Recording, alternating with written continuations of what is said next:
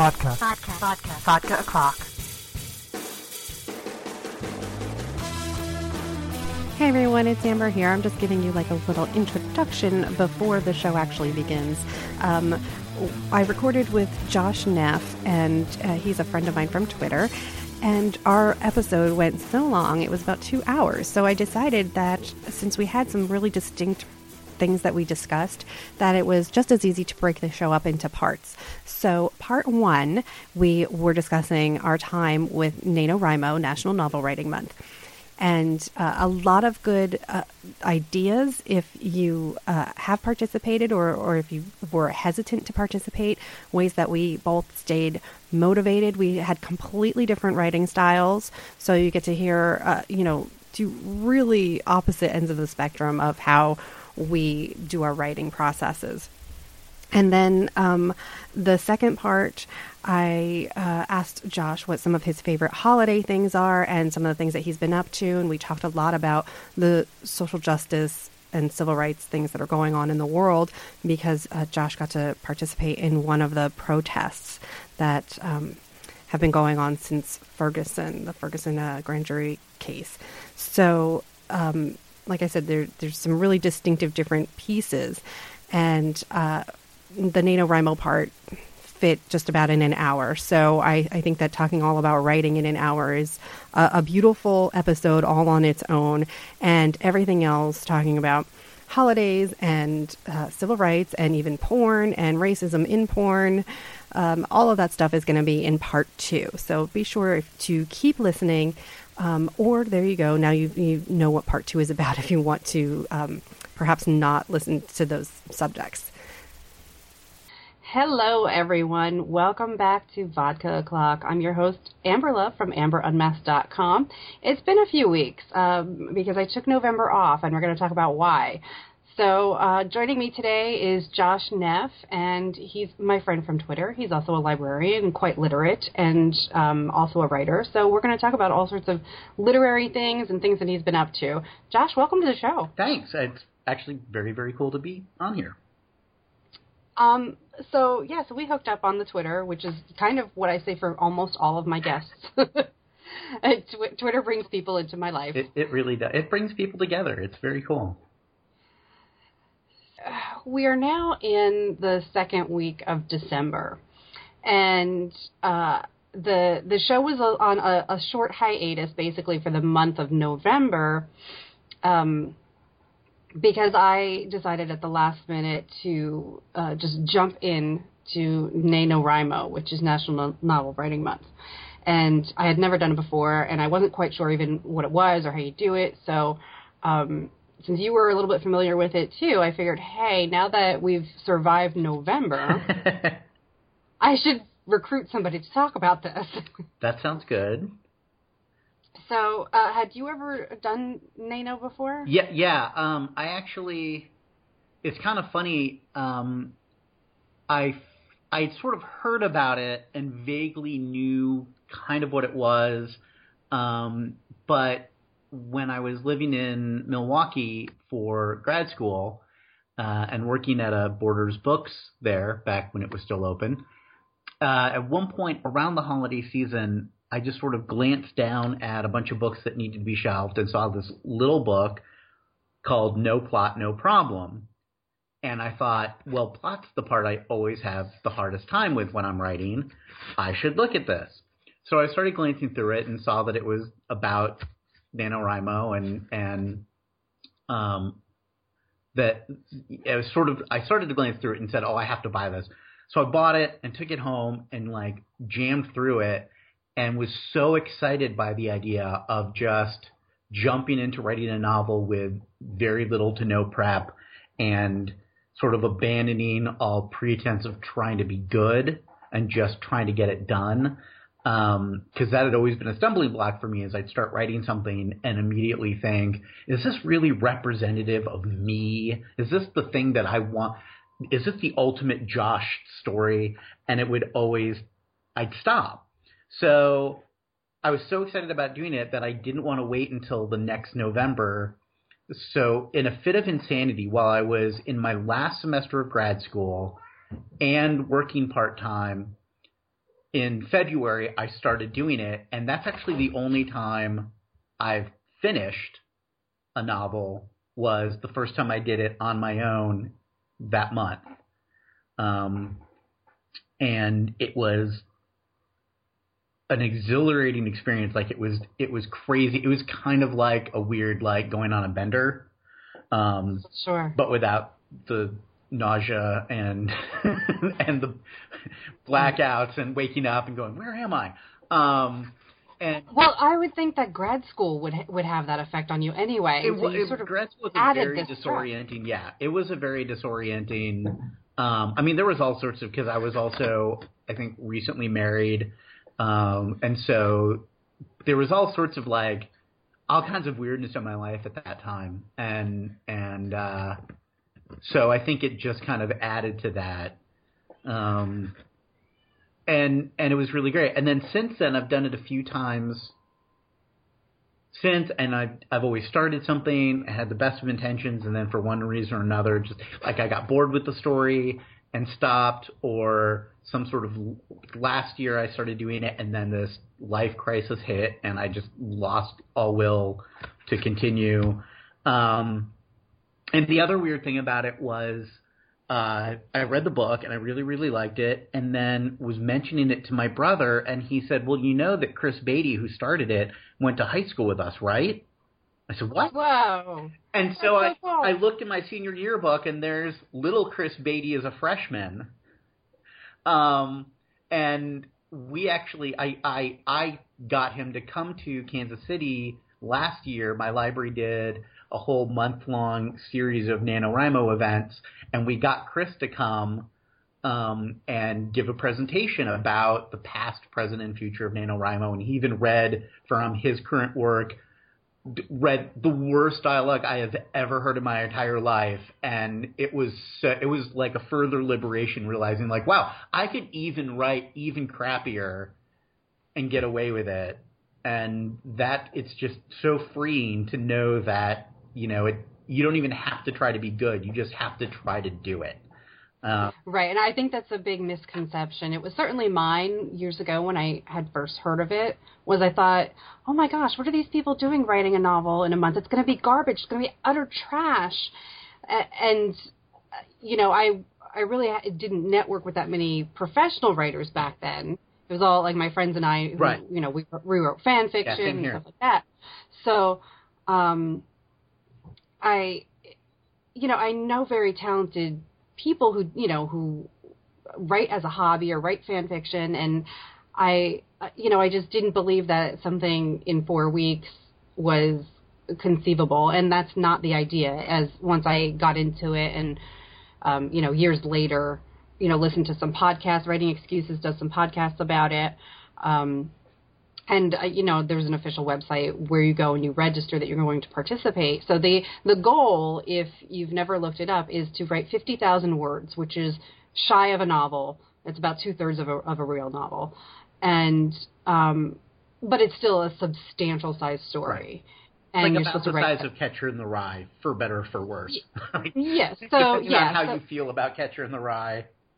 it was I I um, did a test of my pages, and in one format, um, actually because I did write a diary, I did write a NaNoWriMo diary on AmberUnmasked.com. So if you go and look that up, you can see my fall into madness is quite a descent, um, and I think somewhere in there I I mentioned my my page test. I exported it as a Word document and exported it as a PDF. And one of them was over 200 pages, and one of them was only like 106 pages or something, depending on the format, at 50,000 words. So, um, you know, what I think of as like, you know, a novel is like 200 words, 200 pages, I'm saying. So um, I was also uh, uh, in such a slump at the beginning, like a terrible, terrible slump, that I'm going through my diary. I'm looking at at it now and wondering, Jesus, when did I catch up? Because I, most people have a plan. They spend October making their plan. If you're if you're a planning kind of person, you said that you uh, just did free writing. I, just, I am you know, you much a pantsed it. pantser. I am not a You're, you know, so you did the fly by the seat of your pants. Yep. If you don't know, don't know the phrase. Um, whereas I'm an outliner and I need details and I need character sheets and that kind of stuff, like a D and D campaign. Like I, I have to be thorough, and I can and I can add and adjust and do all sorts of you know additional work as I'm going. Like oh, I'm, I need to introduce you know a bartender right now. Let me go make up a sheet for the bartender. I- you know if he's going to come back, that you know if Right. he's going to be a, a regular character. So I was behind until like the 17th of November because you're if you're going to do it and try to not wreck yourself, like if you're going to just try to keep a certain pace, it's around uh, 1600 words a Right. day. Well, I, I was struggling. Like my first days, I'm looking at my little graph, and my first days were like a couple hundred words hmm and it was like, oh no, how am I ever going to to do this? And I just expected to fail. And that was part of part of why it was not stressful for me was that I had no expectations. Yes, yeah, yeah, yeah. I think that's really one of the best ways. Like I, I, I, I'll see people online talk about, you know, oh, I've done all this prep, or I'm working on this novel that I've had in mind for years, all this stuff, and I'm like, no, no, don't, don't. Go in with as much non-attachment as possible. Go in with as low expectations as possible. Um, remember that it's the first draft, so it really needs to suck as much as you know. The point isn't to be good. The point is to get your story out, and, right. and, And, you that's can be that's a key thing. And and like you, like I, when I first started it, I didn't know any professional writers. I didn't know how I'm doing air quotes right now. Real writers wrote, and Uh-huh. and so I really like I, I just sort of assumed that whatever I was doing I must be doing it wrong. And in fact it was really only until just before not too long before this November that I really came to the conclusion that I mean even still um, I, you and I are both uh, Chuck Wendig fans Right. and Right. and one of the I, his writing advice is invaluable. Um, not to mention um, so much fun to read just for the swearing. Um, and Exactly. He, he'll he'll tell it like it is in a sea of vulgar metaphors. Yes. And and but one of the things that he'll talk about is writing every day. And I see all this, you know, Stephen King talks about it in On Writing, write every day. Mhm. And I've tried writing every day, all like every day of the year, and I can never stick with it. And I just it makes me feel like an utter failure. And then I um Erin Morgenstern, author of The Night Circus, had recently redone her website, and I was looking at it and noticed that she said at one point that um, she writes in spurts. She doesn't write every day, and so I sent her this long email asking her, you know, well, I don't, I have trouble writing every day, and so you know, how do you do it, and what do you do when you're not writing?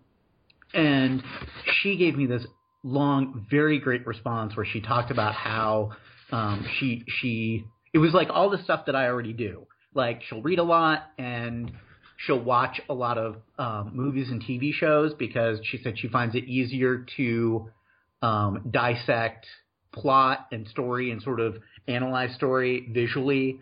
Um, and I'm like, wow, I marathon stuff on Netflix all the time. I must be a real writer.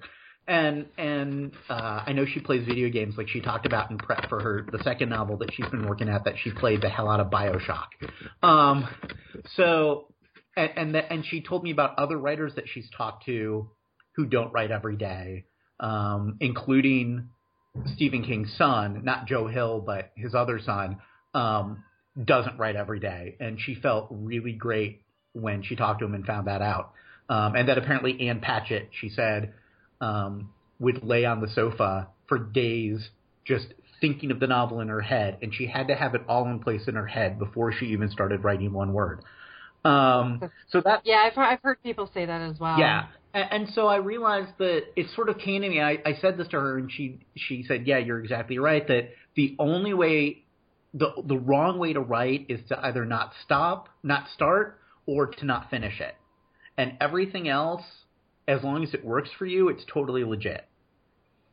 Well, I really agree with uh, the idea of watching something like a TV show or a movie that's in the genre that you're you're writing in because I was marathoning a lot of white collar um I you know leverage you know I know is one of your favorite shows too. Oh, good lord, yes.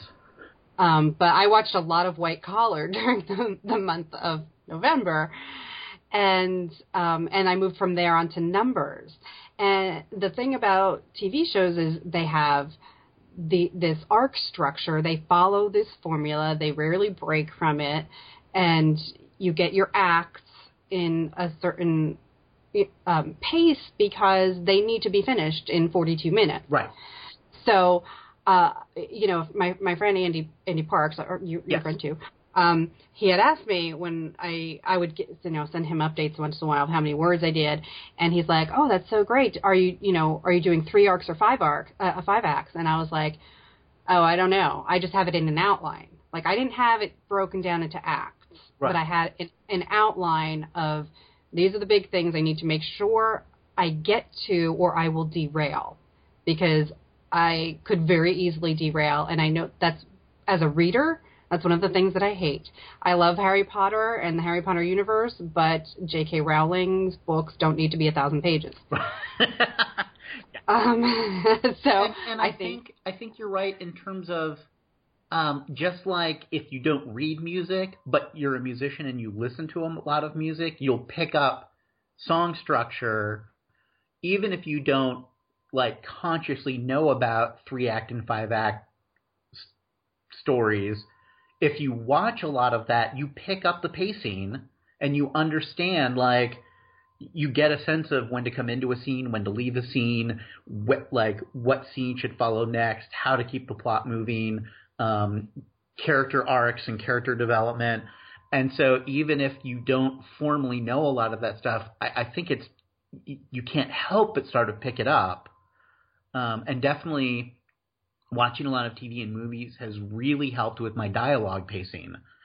Um, and and I actually think that that's one of the things I'm good at now is writing dialogue. Um, and in fact, sometimes I'll actually write it like there were parts in in for the first draft stuff where it's almost like a screenplay. Like I'm just doing dialogue back and forth. I'm having minimal description of what's going on. Um, just I, because I get like that too. It's a good way for me to like you know you can you can advance the plot and you can do a certain amount of of um, info dumps um, and especially if you keep the dialogue fast paced you know well paced and not crazily long you know as you know bob um, but you're just giving enough info dumping that it keep it it lets people know what's going on without it being ponderous and with, like you said without dis- derailing it. I think the parts that I I focused on, I also focused on dialogue, and I focused on the bare essentials of the scenes instead of worrying about flowery language to describe like you know when you walked into a room what does the door look like? What do the windows look like? Are there curtains? Is there a rug? Instead of doing that i just needed to get my characters moving. Mm-hmm. Yeah. so in order for them to, it was like, okay, they, you know, she's in the living room, she's sitting down, the dog's next to her. Um, you know, it's, I, I'm going to leave all that other stuff for like, you know, round one of revisions to try. And I started to, as I got comfortable with my build and I started to write around 2,000 words a day, which was, you know, later in the month of November, then I felt more comfortable and my I was building scenes better and then I was able to do things like on the fly think, okay, what does this room look like? Okay, they're entering this big greenhouse. What would a greenhouse look like? And that's not until I'm at 65,000 words. yeah yeah So, because I'm still writing. I'm not done. I'm my my story is not done yet. So it I'm on where my attention is and what I'm in the mood for. If I sat down at a, on a certain day, you know, I'd like take my laptop to a nearby coffee shop and and set it up and sit down and say, okay, I have no idea what I'm going to write, so I'm just going to like start describing stuff, and I just go into these long descriptions of a scene of like I do scene setting, and I just do long descriptions of stuff until I got to where I thought, okay, now I'm getting a sense of the plot and the characters and what they're doing, and then it was suddenly there's no description whatsoever. It's let it's just let's get this plot moving, boom, boom, boom, and I can fill in, you know, you can paint in the rest later, but let's just get this going. Let's get this show on the road, and yeah, it very definitely, um, you know, if you if you keep in mind this is the first draft, it's gonna suck. This is the first draft, it's gonna suck. Right. I can always fix stuff in revision. It is so much more. Li- it's so liberating and so much more freeing. Um, and I, I think it really does help override that, that inner critic that is telling you, you know, this sucks, this sucks. Because then you can go, I know it does. So what? Right.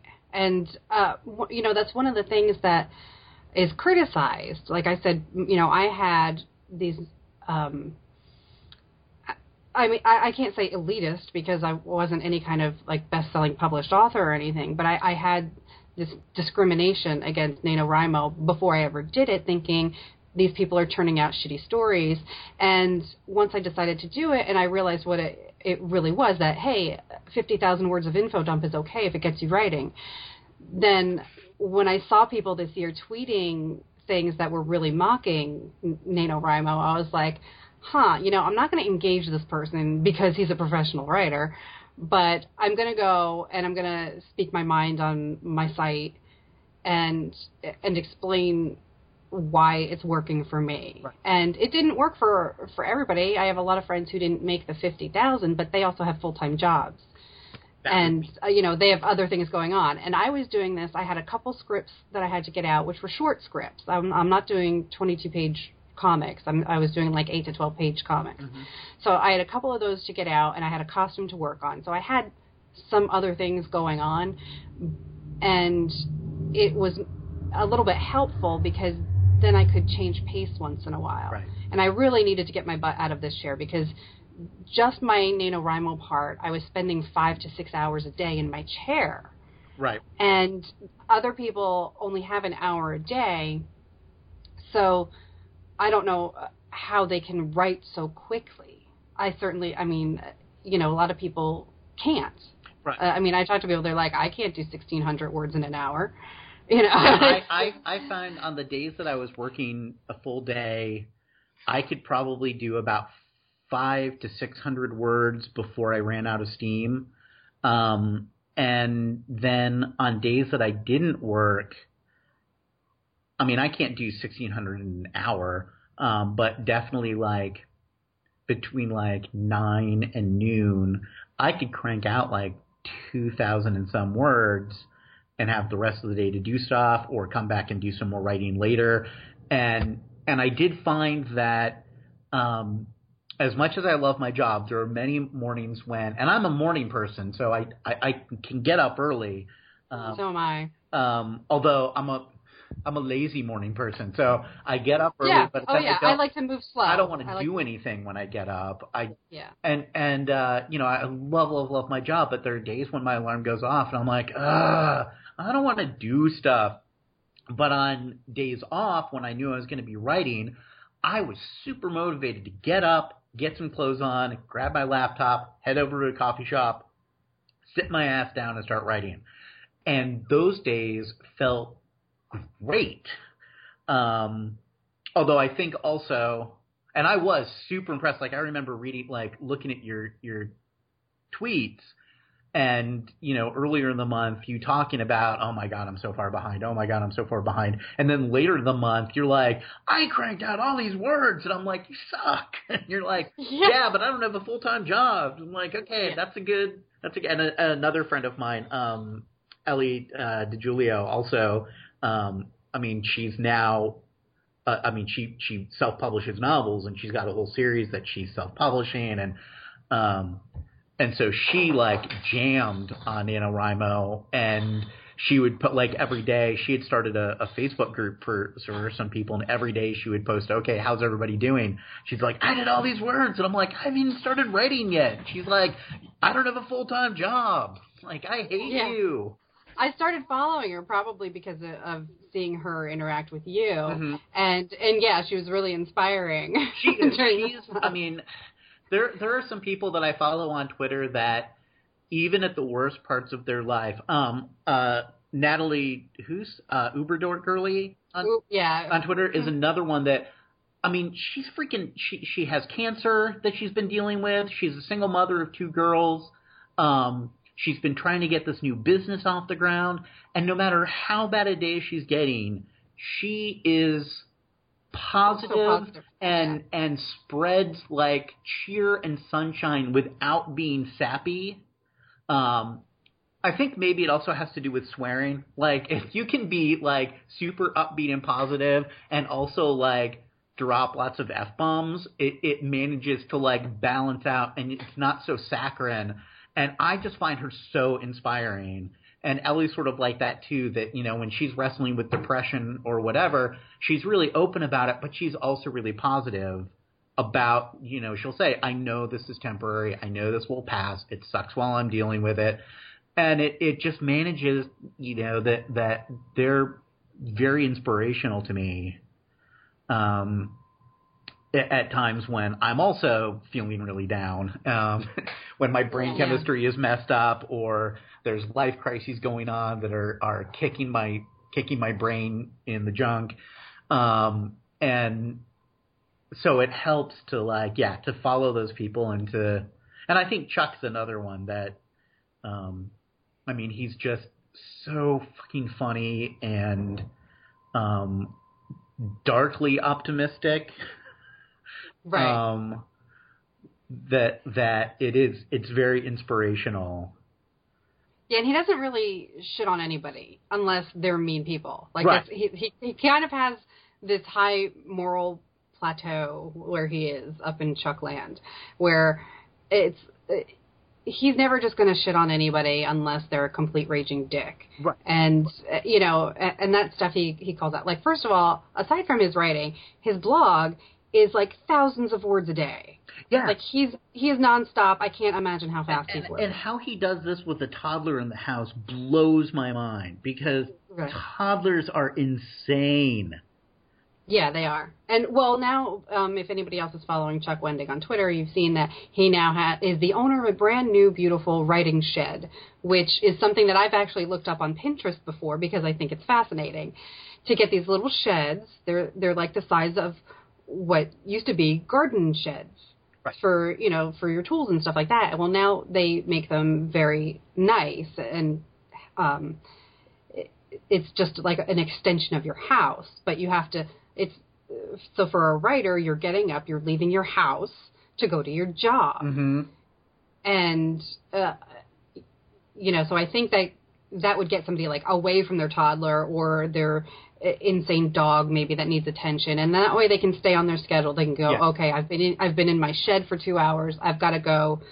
You know, check on the family and take a break for half an hour, then I can come back. As much as And I, I think love it- being in my pajamas, I get more writing done if I get out of the house and go to a coffee shop.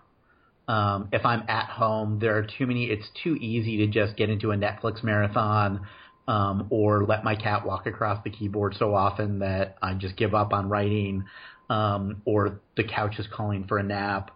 Um, but if I get dressed and get out of the house and go somewhere, and I think also it's because despite the fact that I'm shy and frequently have to wrestle with social anxiety, I am an extrovert. And so being in a public spot where there are people hanging out really energizes me and helps me like get into writing more.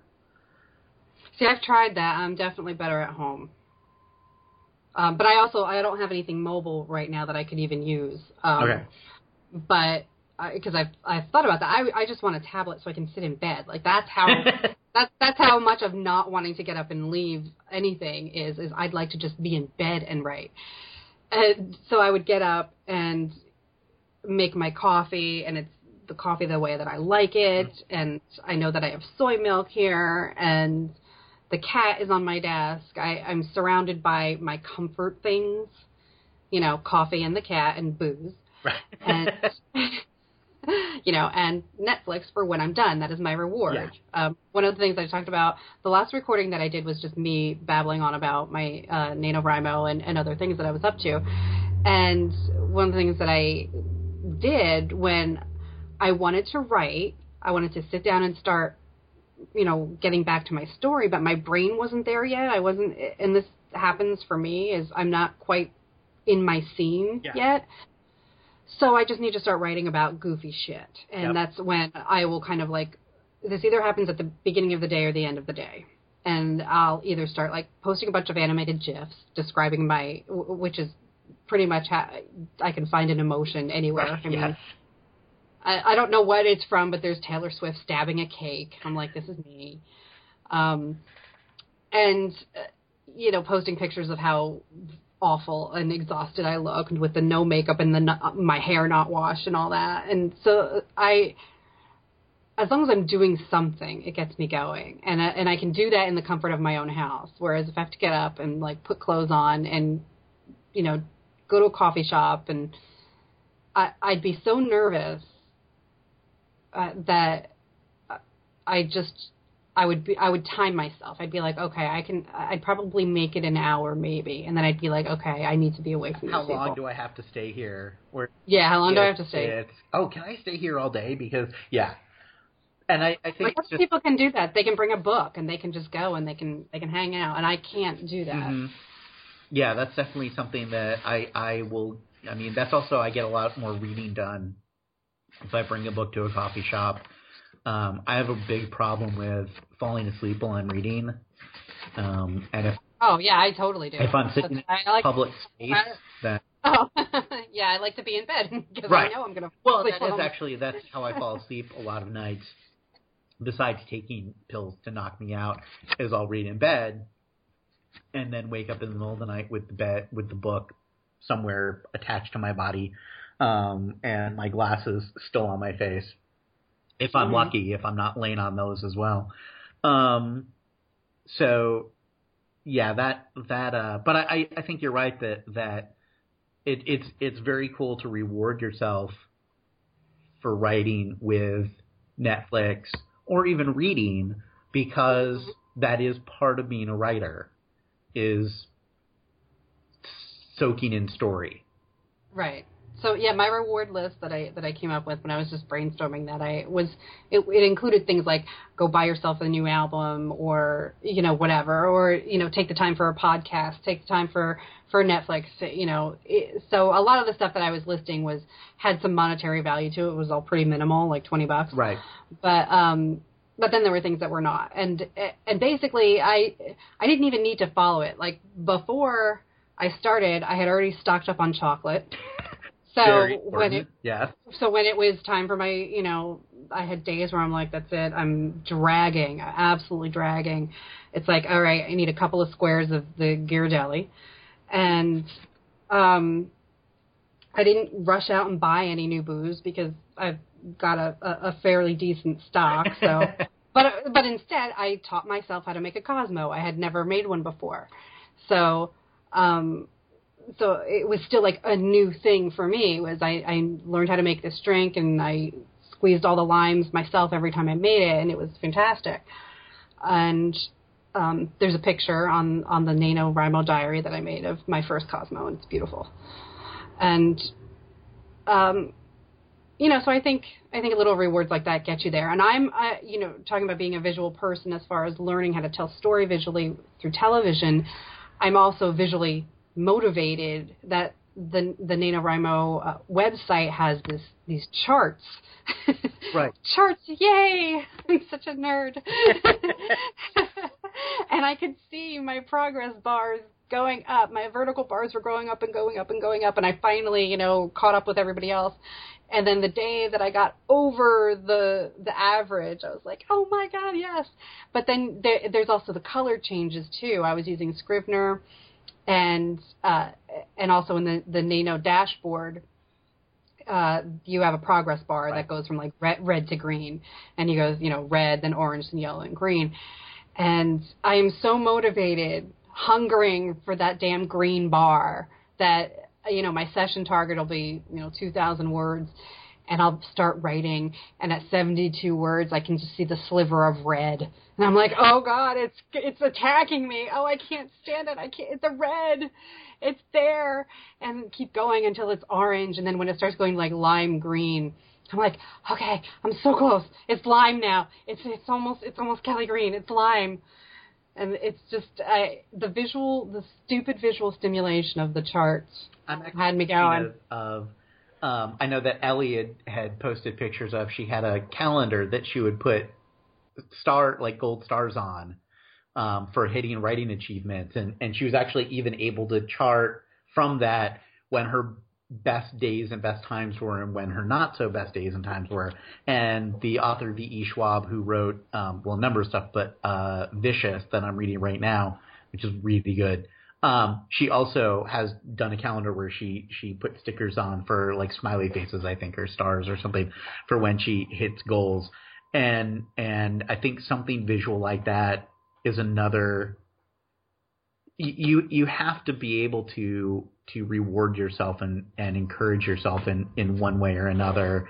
Um, because it is a really weird thing to do, and it can it can really, uh, I mean, it's Stephen Press Pressman's things uh, thing of uh, the war of art, and, and that every time that you're writing, you're you're going off to slay this dragon of self doubt, and um, you know, it's it's not easy. Um, and and and I think that that was something when I was younger that I always sort of thought would be like, oh, yeah, like being a writer is easy, right? And it's totally not. Um, Right. Mostly because we just our our brains make it difficult. Um, and and speaking of of visual stuff, I also tend to be very inspired by visuals, um, not just in terms of watching movies and TV shows and getting story, but the visuals in them, and also uh, like my desktop wallpaper on my laptop that I'm looking at right now is a collage I made of comic book covers of comics that I read when I was a kid in the 70s that trigger something in my head of when I was a kid in elementary school and and then middle school where I had very little um I wasn't self-conscious about what I wrote and drew. It just sort of came. I, I just did it. it. I couldn't imagine not doing it. It was just something that I did, and the idea of worrying about if the art was good enough or the writing was good enough never even occurred to me. And and and being original enough, like it didn't matter if you were original. Um, I still have the. I did a ton of comics, um, five pages um, that I wrote and drew on notebook paper, colored in with markers um, when I was in third grade, and uh, sadly, only one of them has survived, but I still have it. And the character is a total sort of rip-off mashup of Swamp Thing and the Hulk. Um, and it, I mean, the stuff is entirely unoriginal, but I didn't care. It was all about just expressing yourself and and imitating stuff you loved and creating something new from that imitation, and um, which is really, really important. But as we get older, we, we get more self conscious about it, and we think like, oh, I have to be really original, and it has to be really good. Um, and it when you're when you're just doing it to do it, you you know you can always go back. You know, again, it goes back to first draft and revision, and and not getting hung up on. So I use a lot of visual things to stimulate that inner child to try and let him run loose and not care about, you know, am I totally ripping off like is this character? The the first novel I did for for Nano um that that you know when I was in grad school I had these two characters that were complete and utter rip-offs of um gosh now I'm forgetting their names but the the two the two um henchmen of the the big bad in Neil Gaiman's Neverwhere. Um utterly ripped them off, but then used them differently. Like they started as a rip off, and then I completely changed them in the story. And I could Mhm. even see, like, if I did a revision of that, if I really cared about that story enough, which I don't, but if I cared about it, I could redo it and completely redo those characters so they're not such blatant rip-offs. Um, but, but yeah, I, I think, you know, it is sort of like rewarding yourself, showing yourself your progress, being able to show other people. Um, I think the the fact that you were like telling Andy, "Here's how many words I did," that's always a good way of sort of accountability for yourself um, and getting validation for it at the same time. Uh, Right, and uh, one of the things that I I did uh, as far as like I said, useful tools for me was I was using Scrivener, but also um, I have Hootsuite, Mm. which is um, so I set up different Twitter streams, and I had um, a stream for the hashtag NaNoWriMo and a hashtag for NaNoWriMo 2014, and then one that was like writing quotes or something like Okay. that because I love I love looking up quotes. So you know, again, it, it was it's sort of like a visual motivational thing. Was I'm uh, I'm not feeling great right now. I need something to tell me it's going to be okay. Right. And I'll go go over to Pinterest or Goodreads, and Goodreads has a whole quote section that you can you can search and um, and I just look up memes. I mean, it seems like so uh, minuscule of a thing. It it seems so shallow, but uh, but it would get my my brain searching and involved with words Yeah. in some other in some other way. honestly, whatever So- works, you know. you know, so if it was Twitter and and the hashtag following everybody else, seeing what everybody else was posting for the hashtag and and not looking at my regular stream, you know, Right. of noise. And you know, just trying to stay somehow focused on writing but letting my mind do something else. And the most productive day that I had, like you were talking about Ellie talking um keeping a calendar of her her stars that she did great on my best day was November 24th, and I don't I don't know why, Hmm. but I had a hard time getting started. But it was also my longest blog post in my NaNoWriMo diary. I'm, I'm just because I have the diary all in one post, Okay. so people can, if anybody's interested, they can see like my chart updates, these charts that I'm talking about, and you can see how the graph changes. But November 24th, I I don't know why, but I was like searching for podcasts to inspire me. I you know, I and I just kept writing and that particular post came out so long and then that day I wrote 4462 words of the of the project. Right. So it was like it was like the craziest, best feeling, exhausting day. Yeah. And uh, you know, and I don't know why. I don't know what made that day special at all. It was a Monday. I don't know. I just, I don't know. Um like I said, I don't have the same schedule as other people right now, so it's it, all of my days blend together because they're all identical.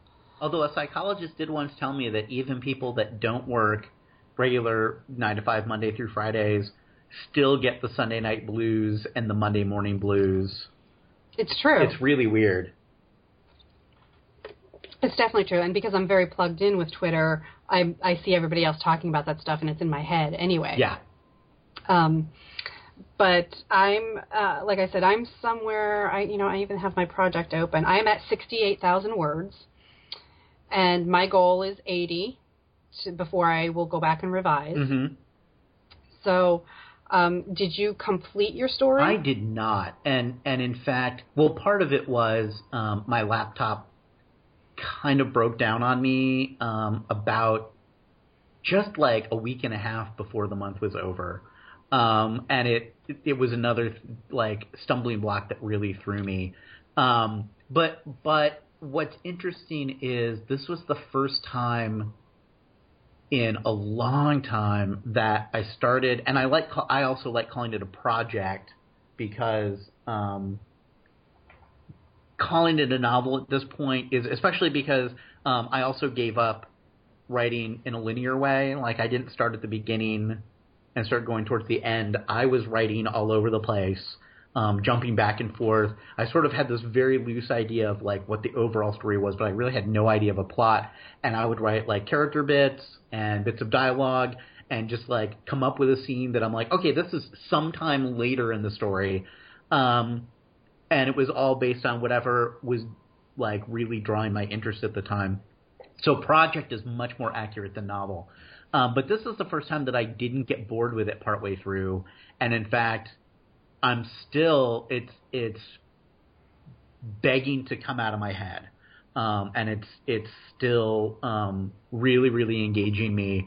And I, I'd like to take another month because I do I work better with. Oh, there's my cat being. Oh, that's cool. Um, There's a crash. Oh, uh, it's just my house burning down. Don't worry about it. Um, I I I work better with a deadline. Um, I I I I realize that I need to approach this the way that I approached papers when I was an undergrad. Um, like 95% of the papers I wrote in college, I wrote the morning they were due, and I would get up frightfully early in the morning when like way before dawn and walk to the computer main computer cluster on campus and sit down with a vague idea of I'm writing about this book, I'm writing about these two books or this story or this play, the vague idea of what it was going to be. Um, I, I should probably interject and say I'm a horrible academic, and this will this will show why. Um, I'd sit down with a vague idea of what I wanted to write about, and maybe some words and phrases that I desperately wanted to incorporate just because they were running around in my head at the time. Um, and my papers were all basically based on I want to talk about this thing that I'm really excited about with these words and phrases and puns based off of them and imagery that I really like. And I'll quote from songs that I've been listening to lately. Um, and I, I start with the middle and write sort of the body of it. And then I would go back and write the introdu- introduction. And then I'd go back and write the conclusion. And I'd print that all off at like I don't know six or seven in the morning, and then go to my ten thirty class and turn it in. And I decided that I that probably works better for fiction than it does for academia. Um, Yeah. And and so I've been trying to sort of approach it. So I want to do another month on my own of cramming writing because I I work better at that breakneck pace. I work better with that deadline breathing down my neck um, and and really make a stab at finishing the first draft so that I can then go back and revise it. And I've even got a better idea of sort of what I want to do with it. Like this first stab at it um, in November, even just like the character bits and little bits of plot and description that I was doing, something clicked in my head, and I'm like, I know exactly what I want to do with this. Um, so yeah, it, like you, um, I mean, I didn't finish, but I, I, I need to keep going. Um, and that's the first time that this has happened. I can't remember the last time that that happened. Um, so it's really, really exciting for me. It, I, I like having having a deadline as well and getting getting feedback down. When I had attended the a Mystery Writers of America workshop, a couple of the writers there had this breakneck pace also, and they maintained a very strict schedule. And it sounds an awful lot like NaNoWriMo Mm-hmm. and Hank Phillippi Ryan was one of them. I know uh, Chuck doesn't necessarily keep like a hardcore schedule, but I know that he spent like a certain number of months on Blackbirds. But when he did the sequel, Mock, Mockingbird, it was like he did it in a month, Mm-hmm. and and it was because the story was in his head and he knew exactly what he wanted to say. Right. So it can be done. And then somebody, um, because there's still a hashtag for NaNoWriMo on Twitter, uh, somebody had posted a link today that uh, the author, whose last name is Ishiguro, who wrote The Remains of the Day, Right. Yeah. Did the exact same thing. he said, I. He had this story that he started and never, ever, ever, ever finished beyond chapter one, and was like, okay, time to stop fucking around, and gave himself a schedule. And he gave like he he had like much longer days. They were like ten hour days or something. Um, but he took he said like a one hour lunch, a two hour dinner, for a month straight to get his book done. Mm-hmm.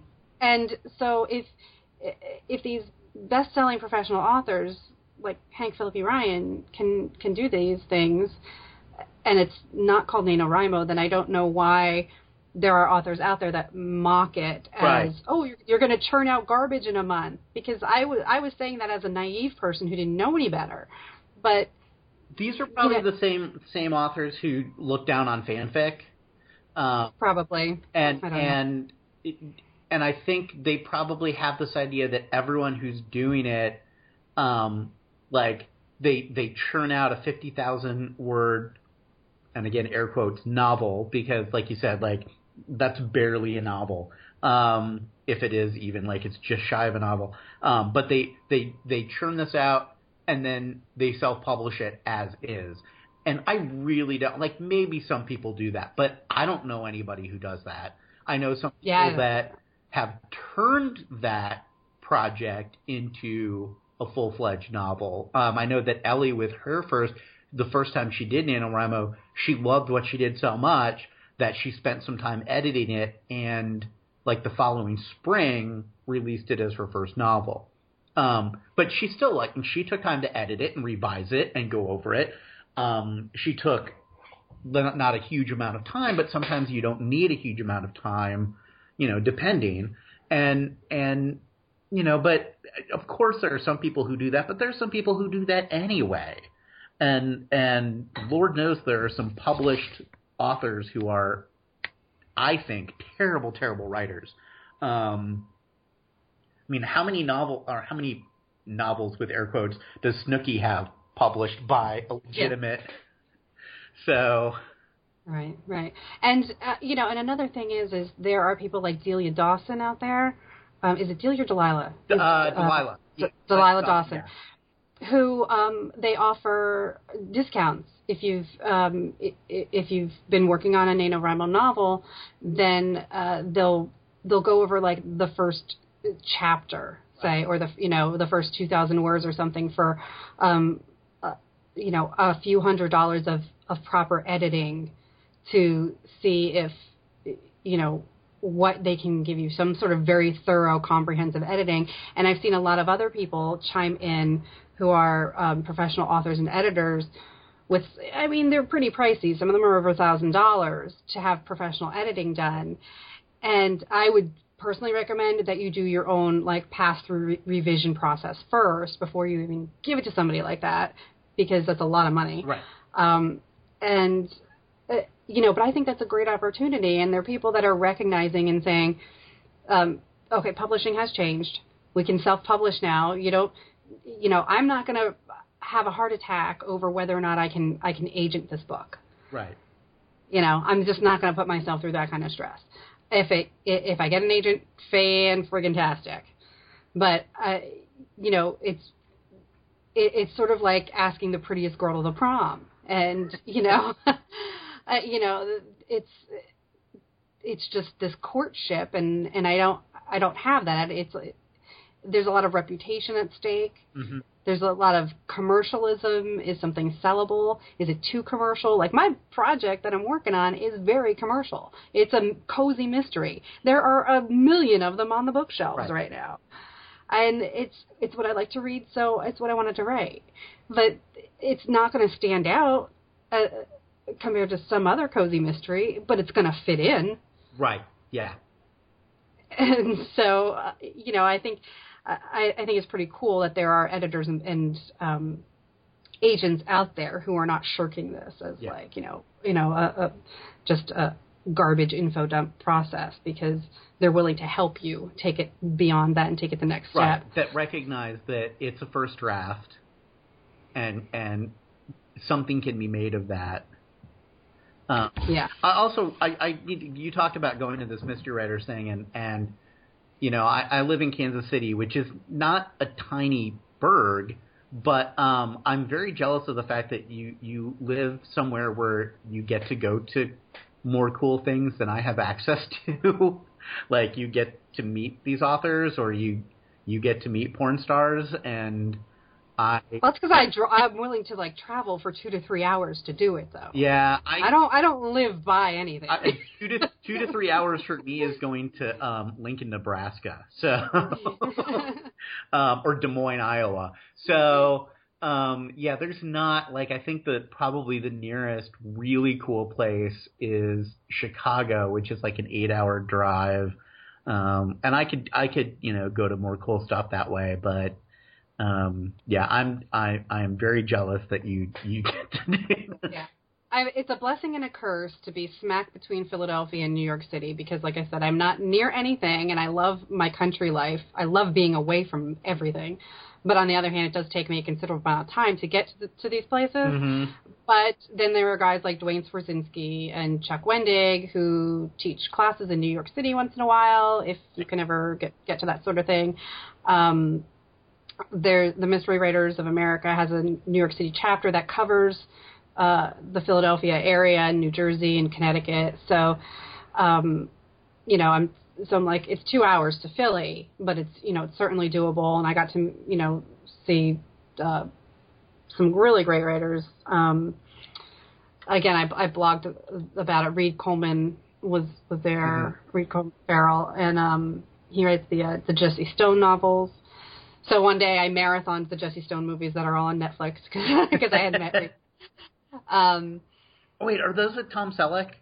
yeah. Okay, I've seen those, and I'm like, should I put those in my queue? Because it's Tom Selleck. Yeah. He kind of kicked ass. Yeah, do it. Yeah, you like Longmire, right? Oh yeah, yeah, yeah. Yeah, then you have to watch the Jesse Okay. Stone movies. Um, it's a bit more suburban than you know Assville, Bumblefuck, Wyoming that Longmire is in. Yes. But um, but it's very it's very cool, and the character is that sort of, you know, aggressive but you like like him kind of personality. Like just, but he's quiet. That quiet aggressive. Yeah. Just like I'm not gonna put up with your shit, and you know, Yeah. and, like that's just it. Bottom line, I'm not putting up with you. Bam. Yep. Once again, that was part one of Vodka O'Clock with Josh Neff as my guest. And you can follow him on Twitter at Joshua M. Neff. And you can follow me at Elizabeth Amber. And be sure to come back for part two.